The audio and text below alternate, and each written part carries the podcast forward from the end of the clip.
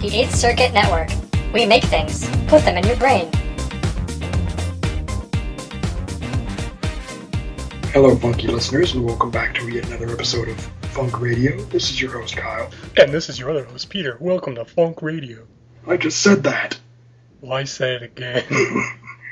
Well, today we thought it'd be fun, because I planned on doing this episode a while back, but forgot about it, basically.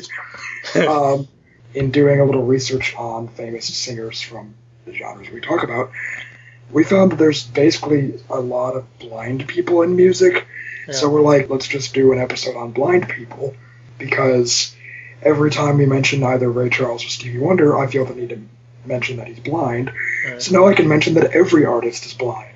Yes. Not only is it surprising that there's so many of these artists who are blind, but it's also inspiring to see how many of them have rose to success despite that blindness, and that's pretty cool. Yeah, it's crazy. Like, I guess not only the different genres, I guess, that have a lot of famous blind artists, but also just the time periods in general. Mm-hmm. I mean, we're dipping all the way back into the 20s with some of these guys. It's pretty crazy. Yeah. When obviously there was a lot less medical technology to help them. Exactly. Like seeing eye dogs. Do you think that in like the 1920s, instead of seeing eye dogs, they had like seeing eye children? You know, obviously, all the way up until the 20s, they had child labor. Yeah. So, like, one of the children's jobs was basically to, like, be a seeing eye person for a rich blind person. And they just, like, lead them around. Somehow, that wouldn't completely surprise me if that was true. You know, when you think about how rare it is for any given person to become a popular singer, think of how much harder that must be when you're blind. I mean, like, the odds are so rare, but we were able to find, 8 people or so? Yeah, within blues and R&B and soul. So, I mean, it's pretty crazy to think that there's that many of them, and I'm sure there's more. So we're going to have a good episode today. Cool thing about Funk Radio, blind people can still listen. That is very true. Yeah. Should we get started with our first artist for today? I think we should. The first artist on our roster is a particular blues singer, Blind Lemon Jefferson, which is an awesome name, and it sounds like a drink you'd order at a bar. Mr. Blind Lemon Jefferson, I can't get over that name, was actually born Lemon Henry Jefferson, so his name was actually Lemon. He was actually born blind near Couchman, Texas, which is near present-day Wortham, Texas. I don't know where either of those places are. It's funny because until Jefferson, very few artists had actually recorded solo voice and blues guitar, because he was basically popular in the 20s. Yeah. Jefferson's music was uninhibited and represented the classic sounds of everyday life, from a honky-tonk to a country picnic to street corner blues to working in the burgeoning oil fields. A further reflection of his interest in mechanical objects and processes. Basically, on top of being a blues singer, he was like an absolute whiz as like a mechanic, which sounds like the most manly man in the face of the earth. I think he bare-knuckle boxed as a hobby. That's funny. And at the time, Jefferson actually did what very few artists at the time had ever done. He actually became successful as a solo guitarist and a male vocalist in the commercial recording world, because up until that time, it was almost completely dominated by women. Hmm. Unlike many artists who were discovered and recorded in their normal venues, in December of 1925 through January of the next year, he was actually taken to Chicago, Illinois to record his first tracks. Uncharacteristically for Jefferson, his first 2 recordings from his session were actually gospel songs, and this actually led to his second recording session, March of 1926, which were the first releases under his own name, and those first recordings were Booster Blues and Dry Southern Blues, which became huge hits at the time. This led to a release of 2 of other songs from that session, Got the Blues and Long Lonesome Blues. If you can't tell, I think he plays the blues. Which further became runaway successes with sales in the 6 figures, which for the 1920s was like, holy crap, because... yeah. Very few people, even at that point, had radio. Yeah, that's a good point. He recorded almost 100 tracks between 1926 and 1929. Wow. 43 records were issued, all but one of them on the burgeoning Paramount Records. Hmm. Basically, yeah, he's an old dude. I think he's probably dead by now. Probably. I know in a prior episode we mentioned Robert Johnson, and he's kind of in that same vein. Basically, these blues artists were being brought up from the South up to, you know, Motown to Chicago to New York to record their songs, because basically, obviously, blues came from the songs sang by, I don't want to say slaves, sang by sharecroppers in the late 1800s to 1900s. 1800s, because if anyone knows American history, sharecroppers were poor black farmers that were paid small amounts of money to farm land for wealthy white landowners. It was basically one step up from slavery, because they got paid something. Yay. Yay, America. Anyways, to become that famous in the late 1920s and be blind is, like, phenomenal. Yeah, I mean, just as, what he accomplished in itself is pretty amazing. So I guess so I don't keep babbling on, we should listen to a little clip of one of his more famous songs, which unfortunately I didn't mention in the litany of songs I did mention. Let's listen to a little clip of Matchbox Blues by Blind Lemon Jefferson. I said, yeah, one day, with a matchbox on my soul.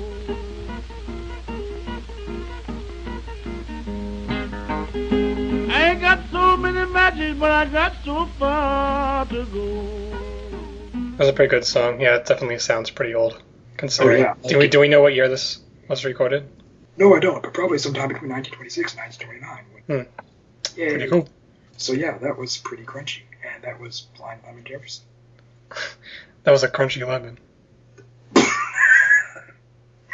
I just remember that skit from Will Sasso that he did through Vine with the lemons. Oh, yeah. I don't know why, because no one else that I showed thought it was particularly funny, but I was literally crying when I saw that skit. I don't know why. I was just like, I don't know what's going on, but I love it. So you guys should check out Will Sasso's lemon skit that he released through Vine. That's true. You know, that stupid thing where you can post little 6-second videos. Apparently, upon release of that service, it was inundated with 6 seconds of porn all the time, everywhere, because everyone knows when you invent something, it's immediately used for porn. Interesting. Coming up next, we have another guy. His name is Al Hibbler. Hibbler was a baritone vocalist who began in Duke Ellington's band. Well, actually, in a way, he didn't start there. He started with some other bands, but he's more famously known for being in Duke Ellington's band. But later on, he broke off from that band, and he started his solo career in 1951. So Al Hibbler was born in Tyro, Mississippi, and was blind from birth, like many of the other guys from our episode today. Sometimes they were blind from birth, other times it came a little bit later. He actually failed, because I was mentioning that he was famous for being in Duke Ellington's band. His first attempt to audition for the band failed in 1935. However, he did work with a few other bands in the years following, and then he actually did join Ellington's orchestra in 1943, which is pretty cool. That is pretty cool. Kind of a cool quote that I found says that although Hibbler's style is described as mannered, overstated, and full of idiosyncrasies and bizarre vocal pyrotechnics, he was also considered undoubtedly the best of Ellington's male vocalists. And also something kind of cool is that while he was working with Duke Ellington, Hibbler won the Esquire New Star Award in 1947 and the Downbeat Award for Best Band Vocalist in 1949. I think that's pretty impressive. That is really. Especially the Best Band Vocalist thing. I've never heard of that before. Yeah, I didn't even know there was a category. Yeah, I mean, I was reading up about him a little bit, and he seems like he was actually pretty famous in his own right. Obviously, this is, in the late 40s, early 50s, so, I mean, singers were a lot more, established in the music industry, whereas, Blind Lemon Jefferson, it was more of a new concept. But he still was able to hold his own, which is pretty cool. One, actually, other minor thing in his biography, I noticed that he was actually a civil rights activist who marched with protesters and in 1959, got arrested on 2 separate occasions. I think those were New Jersey and like Mississippi. That's pretty or Alabama. Nice. Oh, yeah. Actually, and that was during his solo career, and record labels were hesitant to bring him on because he was known as a civil rights activist, and they didn't want to shake any cages. So, yeah, that's. Remember we mentioned earlier about different artists that either did or didn't take a stance as far as of civil activism during that time. Duke Ellington being famous for really not taking much of one. It's kind of cool to see this guy go the totally opposite route. Yeah. Oh, and one more thing on that, because I remember reading this. None of the record labels wanted to take him because of that, but of all people, Frank Sinatra actually really respected him for it and brought him onto his own label. Really? So Al Hibbler released some music under that. That's really cool. Good for Frank Sinatra, because he kind of, I don't want to be mean to a dead guy, but he was kind of a dick at some points. Well, pretty much all famous people are. Yeah, true. at some point or another? Well, I just remember famously, you don't remember because I don't think we were alive when it happened. This famous Irish singer in like the late 80s, I think, Sinead O'Connor, she was on SNL or something, and in her song she held up a picture of the Pope and ripped it up, which was like, holy crap, you don't do that. Oh, wow. And Frank Sinatra came out and said someone should punch her. Not even kidding. Cool. He condones violence against women. Yay! Just like Ronald Reagan. Yeah. Well, there's that awesome GIF somewhere on the internet of Ronald Reagan in one of his terrible, terrible westerns, where like a woman like strokes his leg and he gets up and punches her. That's awesome. Not even kidding. I've never seen that. Yeah, I was on one of the terrible westerns he made in the 50s. Mm. So yeah, that's pretty cool. Ronald Reagan punching people. Yeah, pretty much. So the song that we're going to play a little clip from Al Hibbler is called After the Lights Go Down Low. This was his last number 10 hit, and it was originally written by Phil Belmonte, Alan White, and Leroy C. Lovett, and published in 1956. It's been recorded by a lot of artists, as sometimes happened with some of these earlier songs, where it'll be written by someone, but then it'll just kind of be open for anyone to record it. Although I think Al Hibbler's version, I'm pretty sure that's the most well-known version of this song. Although I noticed that some of the people in the list who would record this song were people like Lou Rawls and Marvin Gaye. I'm sure those are a little bit more soulful than this one, but why don't we go ahead and listen to a clip of After the Lights Go Down Low by Al Hibbler. And I'll be needing you still after the lights go down low. I wanna hold you, squeeze you as tight as I can. I'd like to kiss you. That was After the Lights Go Down Low by Al Hibbler. Luckily, the lights did not stay low for him, because he became very famous. That's true. Next artist we want to talk about is another guy who decided to put the word blind in his name, Blind Willie Johnson. No relation to Blind Lemon Johnson. Jefferson. No relation to Blind Lemon Jefferson. Which is easy to remember because they have completely different names. Well, maybe like it's like a backwards thing where like their first name is actually their last name. I think they do that in like. So you're saying that both of their actual first names are blind, and that somehow and that is also their that is also their paternal name. All right. Well, why don't we go ahead and talk about some information about Willie Johnson? Well, Blind Willie Johnson was actually even older than Blind Lemon Jefferson. According to his death certificate, he was born in 1897. Wow. In Texas as well, so apparently Texas has a lot of blind people. When he was 5, he told his father he wanted to be a preacher and then made himself a cigar box guitar, which is the coolest thing I ever heard of. Sadly, his mother died when he was very young, and his father remarried soon after her death. Johnson was not actually born blind, although it was not really known how he lost his sight. Angeline Johnson, his wife, told Samuel Charters that when Willie was 7, his father beat his stepmother after catching her going out with another man, and according to this account, the stepmother then blinded young Willie by throwing a lie in his face. Holy crap. Which is really messed up. Wow. Why would she do that to him? I don't know, because she was nuts. But yeah, it's funny, when he was a kid, his father would often leave him on street corners to sing for money. Tradition has it that he was actually arrested for nearly starting a riot at a New Orleans courthouse with a powerful rendition of If I Had My Way, I'd Tear the Building Down, a song about Samson and Delilah. I don't know who they are. That sounds familiar, though. It's from the Bible. Oh, really? Yeah, because he was chained to the temple or something, and then he was really strong, so he ripped it down. Or no, that completely did not happen. That sounds amazing, though. The Bible just got way more awesome. I really don't. That did not happen. No. She cut his hair, then he wasn't strong anymore. So his hair contained his strength. What is this, Tangled? Sure. So, I do not give an accurate retelling of the Bible. Retelling of the Bible at all. It's okay. So, you listeners can look that up if you really want to. Yeah.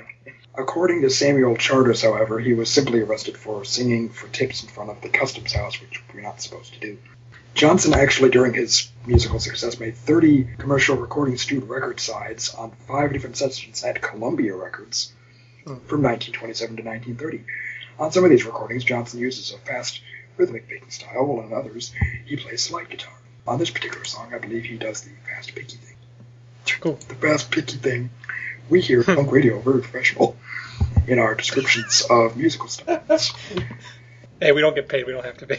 Yeah, true that. So, without further ado, since we described enough about Mr. Willie, let's play a little clip of one of his more famous hits, Nobody's Fault But Mine, which was covered by many, many, many artists afterwards. And nobody's fault but mine. Nobody's fault but mine. But only my soul belongs. I have a Bible in my home. I have a Bible in my home. You know, you said that this was covered by a lot of artists. When I first saw the title of this, when you wrote it down, I thought of the Led Zeppelin song, or yeah, it was Led Zeppelin, right?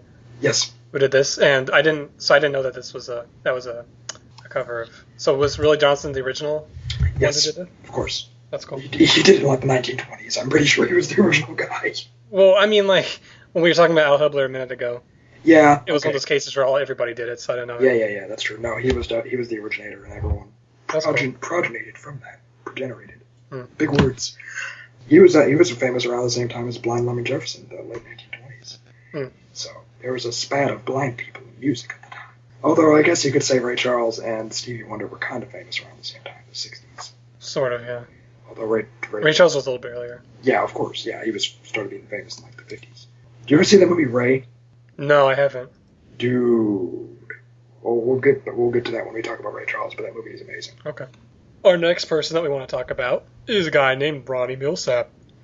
He is one of the most influential country music performers of the 70s and 80s, and I didn't know this, but he was actually country music's first successful blind singer. His crossover style that he was known for appealed to both country and pop music markets, and incorporated elements of pop, R&B, and rock and roll, which is probably why he was so popular. Now, Ronnie Milsap's blindness started as a congenital disorder when he was born, which left him almost completely blind for the first 5 years of his life or so. And he was abandoned by his mother as an infant, which is really sad. Aww. And was raised by his grandparents in the Smoky Mountains, which sounds awesome, until the age of 5, when he was sent to the Governor Moorhead School for the Blind in Raleigh, North Carolina. During his childhood, he lost his remaining vision, which is very, very sad, and both his eyes were eventually removed. They don't usually do that, do they? They usually keep your eyes. Yeah, they usually... I mean, I don't think I've ever heard of them getting removed. Yeah, unless they're, infected to a point that, they could cause damage to other parts of your body. Yeah, I don't know. It's not like they just pluck them out because they're not of use. They usually just have, a glaze over them. Yeah, kind of bizarre. Your eyes are no longer useful to you. We will take them. God, it's Minority Report. Don't they switch his eyeballs? Oh yeah. They to give him a different identity. So he could use some eye scanning machine. That was really weird. Oh yeah, it was kind of cool. That was I forgot about that movie. That was one of the few good Tom Cruise movies.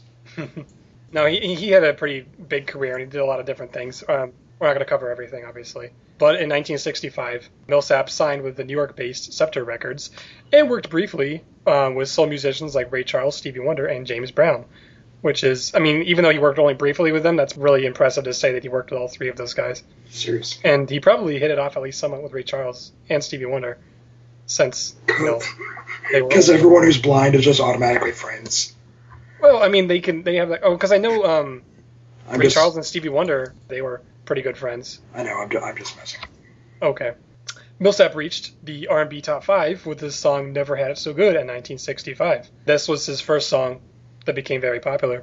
The song was written by the famous duo Ashford and Simpson, who also wrote the B-side to this record, Let's Go Get Stoned, which, funny enough, it was only a B-side for Ronnie Milsap, but only a few months later it became a single for Ray Charles, which sold over 1 million copies, so... I guess it just goes to show. It depends on who's recording it and their rendition of a song, and maybe just nobody heard about it because it was the B side of Ronnie Milsap's thing. So we should file that away under B sides that became more famous by other artists. Exactly. Yeah, it's a good one. We should do a second episode of that. I'm sure. I don't think we talked about covers that were more famous. No.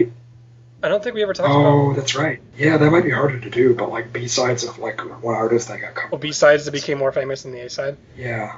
We could probably make an episode out of that. Totally.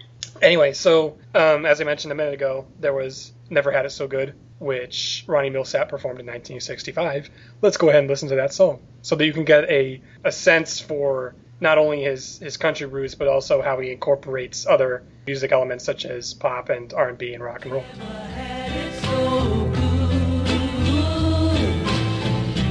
Never had it so good before. Only once in a lifetime, the right girl comes along.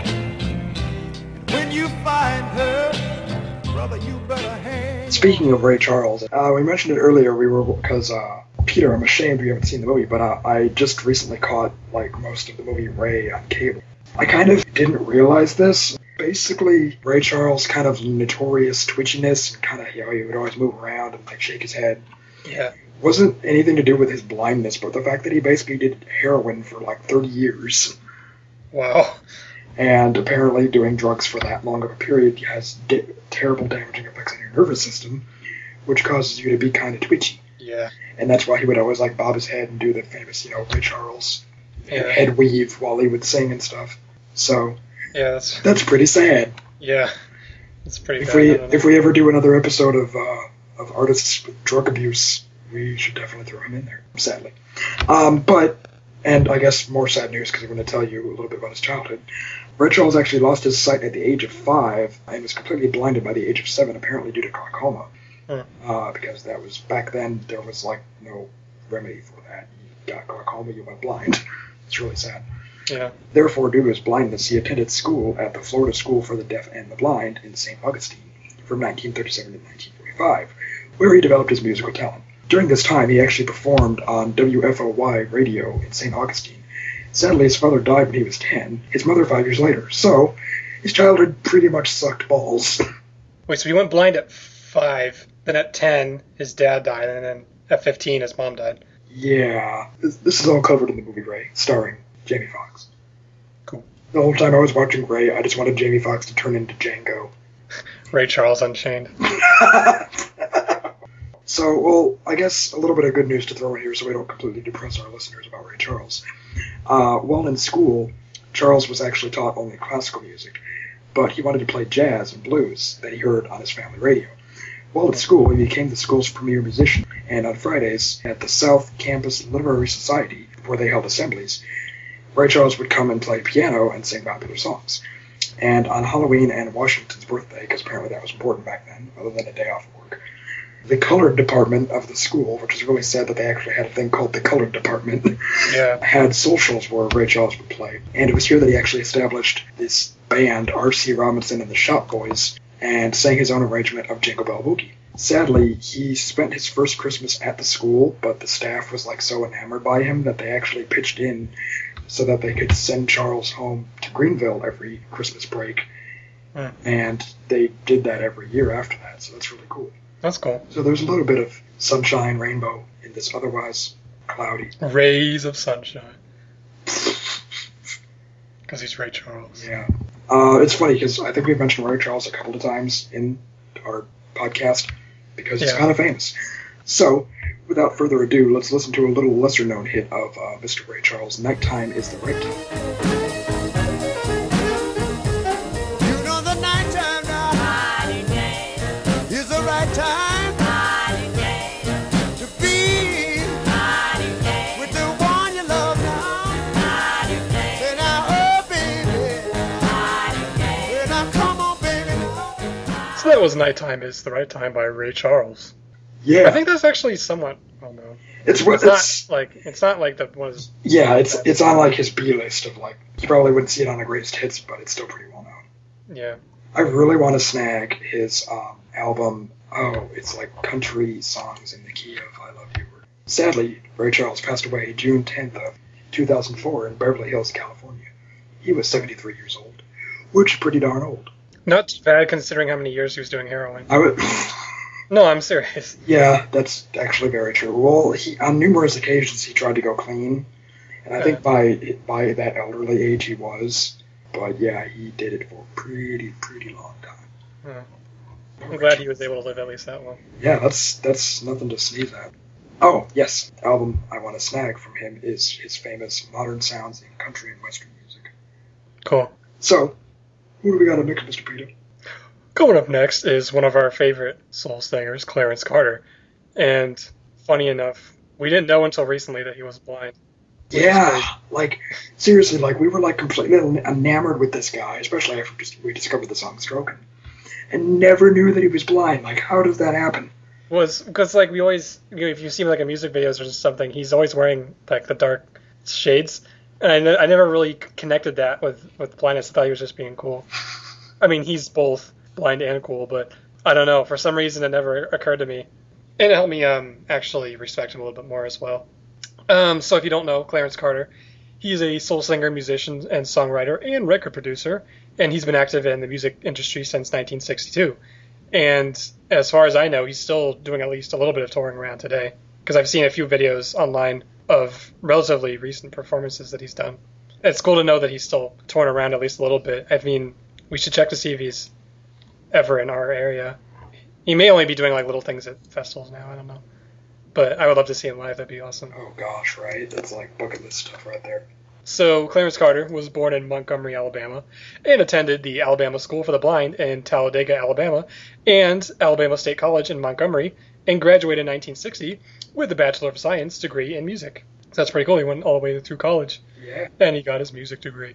During his early career, he performed as a duo with his friend Calvin Scott in local clubs, and they actually had some releases for minor record labels locally, but nothing really was too successful at all. At the end of 1967, Clarence Carter joined Atlantic Records, which is a pretty major record label, and he started to have some more success with songs that he released there, namely Slip Away in 1968, which was his first big hit, and reached number 2 on the R&B chart and number 6 on the pop chart, which is actually pretty impressive, considering that he had not really done anything too successful before that.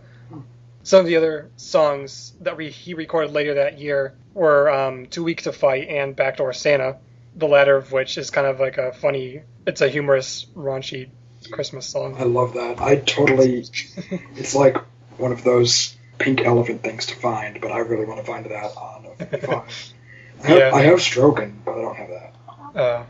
It's a good song. Yeah. And so those were in 1968, and then in 1970, he released what would become his biggest hit, his rendition of Patches, which was originally by Chairman of the Board, but I think his version is beyond more famous. I didn't know that. I thought that was originally him. I did too, but recently, I don't know. I figured that out recently, and I saw it again today that was actually they had done it first. I can dig it. Didn't we talk about? I think that we talked about. Maybe we talked about that. Pretty sure we didn't. I would have had the same reaction I'm having now, unless I'm just that bad with memory. I don't know. I think I looked it up, and I think we have played Patches on the show before. So instead, I thought, well, why don't we listen to a different song by Clarence Carter, "Slip Away," which is another song I really like by him. And I was saying before that was his first big hit. So let's go ahead and listen to a clip of "Slip Away" by Clarence Carter. Okay. Oh, I need you, darling. I want to see you right now. Can you slip away? Slip away. Slip away. Yeah. Oh, I need you so. Another artist that we wanted to throw in here, because we like to throw in random artists that no one's ever heard of, is Art Tatum. For those of you that don't know, which is probably most of you, because I didn't even know. Tatum was born in Toledo, Ohio. His father, Arthur Tatum Sr., was a guitarist and an elder at Grace Presbyterian Church, where his mother, Mildred Hoskins, played piano. From infancy, sadly, Art Tatum suffered from cataracts, as did Ray Charles, which left him blind in one eye and almost blind in the other. A number of surgical procedures improved his eye condition to a degree, but some of the benefits were reversed when he was assaulted in 1930 at the age of 20. That's pretty messed up. Assaulted. Seriously, who assaults a near-blind person? Well, I mean, if it's 1930, people were kind of messed up back then, so... Oh, yeah, I forgot. It's the Depression. That's pretty terrible, though. Yeah, and in any time period, that's pretty terrible for the 1930s. I mean, not only that he got assaulted, but then it also kind of reversed some of the benefits of that surgery, so that's pretty bad. Serious. Amazingly, Art Tatum was considered a child prodigy with perfect pitch, and he learned to play by ear, picking out church hymns by the age of 3 and learning tunes from the radio and copying piano roll recordings his mother owned. He developed an incredibly fast playing style without losing accuracy. As a child, he was also very sensitive to the piano's intonation. What does that mean? I don't know. Let's find out. Intonation in music is a musician's realization of pitch accuracy, or of the pitch accuracy of a musical instrument. So it's in tone. Intonation, like inclination, but with tone. Cool. While playing piano was the most obvious application of his mental and physical skills, he also had an encyclopedic memory of Major League Baseball statistics, which is probably very useful at the time, because everyone loved baseball. That's cool. So, yeah, basically he was just an all-around crazy genius dude. Like, because, you know, like, you hear about, like, the savants who can, you know, play music, you know, pretty much perfectly. Like that guy that we saw. Like that one guy. On Stan Lee's Superhumans. Like, you could say any song and he would remember it perfectly. So, that's impressive. But then he also, like, those type of people also have really good memory, and they can rack up this whole archive of information in their minds. And it sounds like Art Tatum with the baseball statistics. I mean, I wonder if maybe he had something kind of like that. Yeah, I don't know. Maybe. I don't know. I mean, back then they didn't really diagnose that kind of stuff. So yeah, really. Let's do a little clip of Art Tatum's incredibly famous song, T for Two, which became an instant American classic.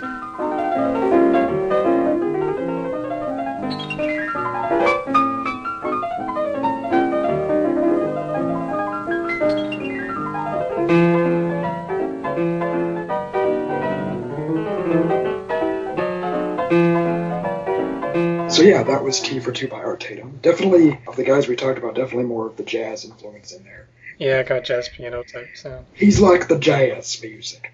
He'll be around forever. What do we got up last, Mr. Peter? Coming up last is one of the most famous blind singers of all time, Stevie Wonder. Yay. Fun fact, Stevie Wonder was one of the youngest musicians to ever start a Motown at the age of 13. That is very correct. If you're living under a rock and you don't know who Stevie Wonder is, he's a singer, songwriter, and instrumentalist who was one of the most iconic musicians of the late 20th century. He became blind shortly after birth and, like Kyle just said, signed with Motown's Talent label at the age of 11. I don't know, did you say? I don't know. 13. I think his first song came out, or that one song. Yeah, his first number one hit was at 13. And, cool fact, he still performs and records for Motown Records to this very day. Oh. It's cool that he stayed with them for so friggin' long. Yeah, right. So Stevie Wonder released his first hit single called Fingertips in 1963. The song was originally a jazz instrumental recorded for his first studio album, The Jazz Soul of Little Stevie Wonder. In his earlier days as a performer, he was called Little Stevie Wonder. The song contains only a few stanzas of lyrics, so it's pretty much more of an instrumental piece, but it more showcases Stevie Wonder's talents on bongos and a harmonica. The harmonica in particular is one of his signature instruments that he uses in several of his famous songs, and he's pretty well known for that. Let's go ahead and listen to Fingertips by Stevie Wonder, which was his very first hit single, and we know pretty well that he had dozens and dozens of them in the following years. But this was his first one, so let's listen to it.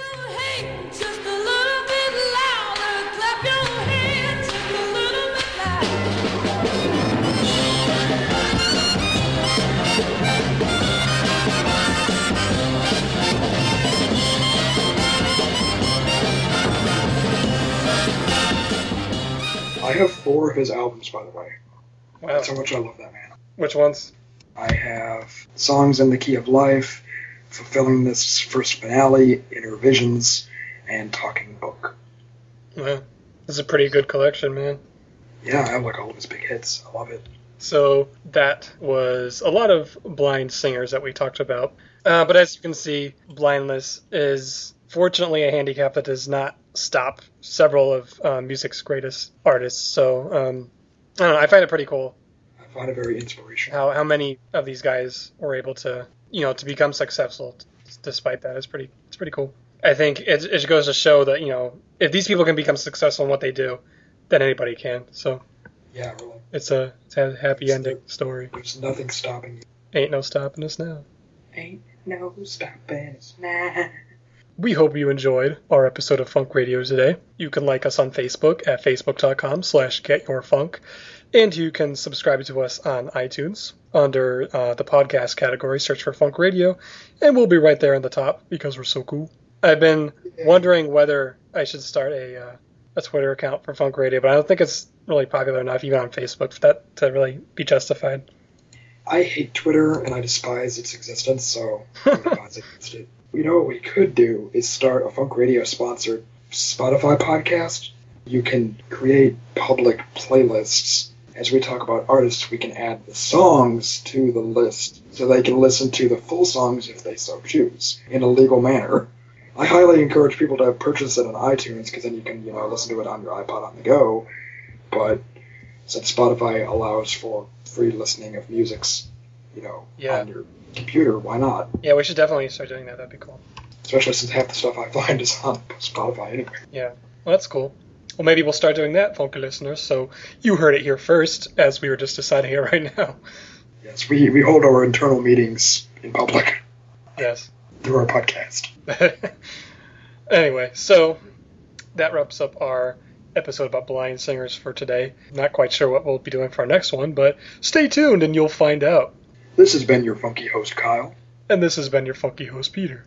We love you. Have a good night or a good day, whatever it is for you people listening.